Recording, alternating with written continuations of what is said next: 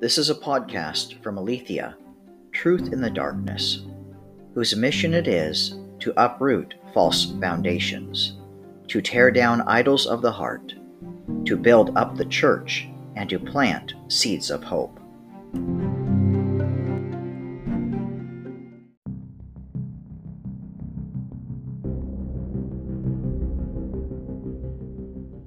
This podcast is titled A Different Gospel. Currently, there is a modern, moralistic focused type of Christianity which has arisen in these last days.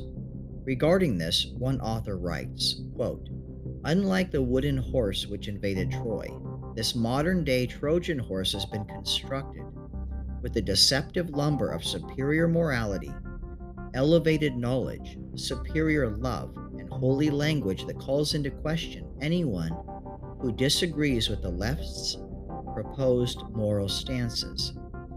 However, in order for it to get a stronger foothold, one, it must create animosity toward conservatives and traditionalists who hold to biblical ideas regarding social issues. And two, it must create a sense of moral superiority among an elite group of people. Unquote.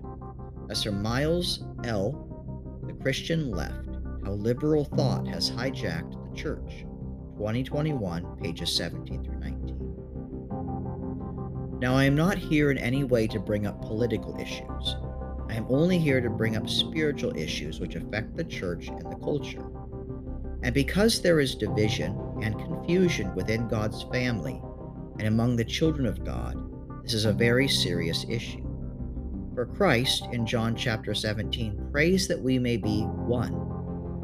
How in the world are we going to truly love one another and beyond that, reflect love to the world if we are fighting with each other?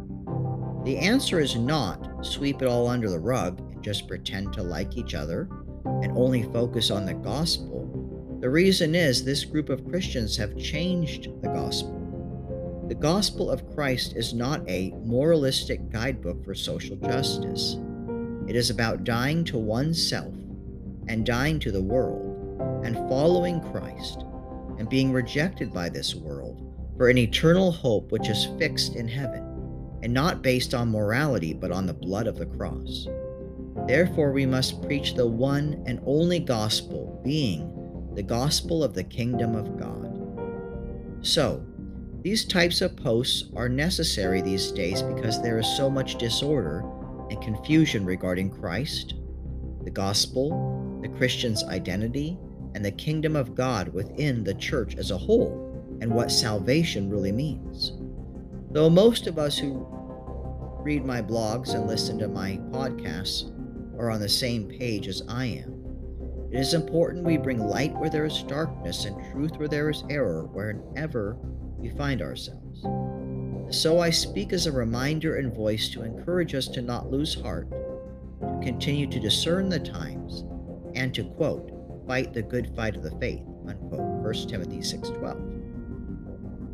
And most importantly, why I have chosen to quote from the book above is because of the verse below. The Apostle Paul writes to Timothy, quote, But understand this, that in the last days there will come times of difficulty. For people will be lovers of self, lovers of money, proud and arrogant, dot, dot, dot, having the appearance of godliness, but denying its power. Avoid such people. Unquote. 2 Timothy 3 1 through 5. Now, there is no better example currently that I can think of that fits this verse better than a movement within the Christian churches which focus on a mission of morality and love, but which holds no true power. Why do I say it holds no true power? Because the power to live the Christian life is not found in morality, but in the power of the resurrection life by the Holy Spirit within the born again Christian. According to Acts chapter 2 at Pentecost, the power that the church would receive, being the only power available to live like Jesus, was the Holy Spirit.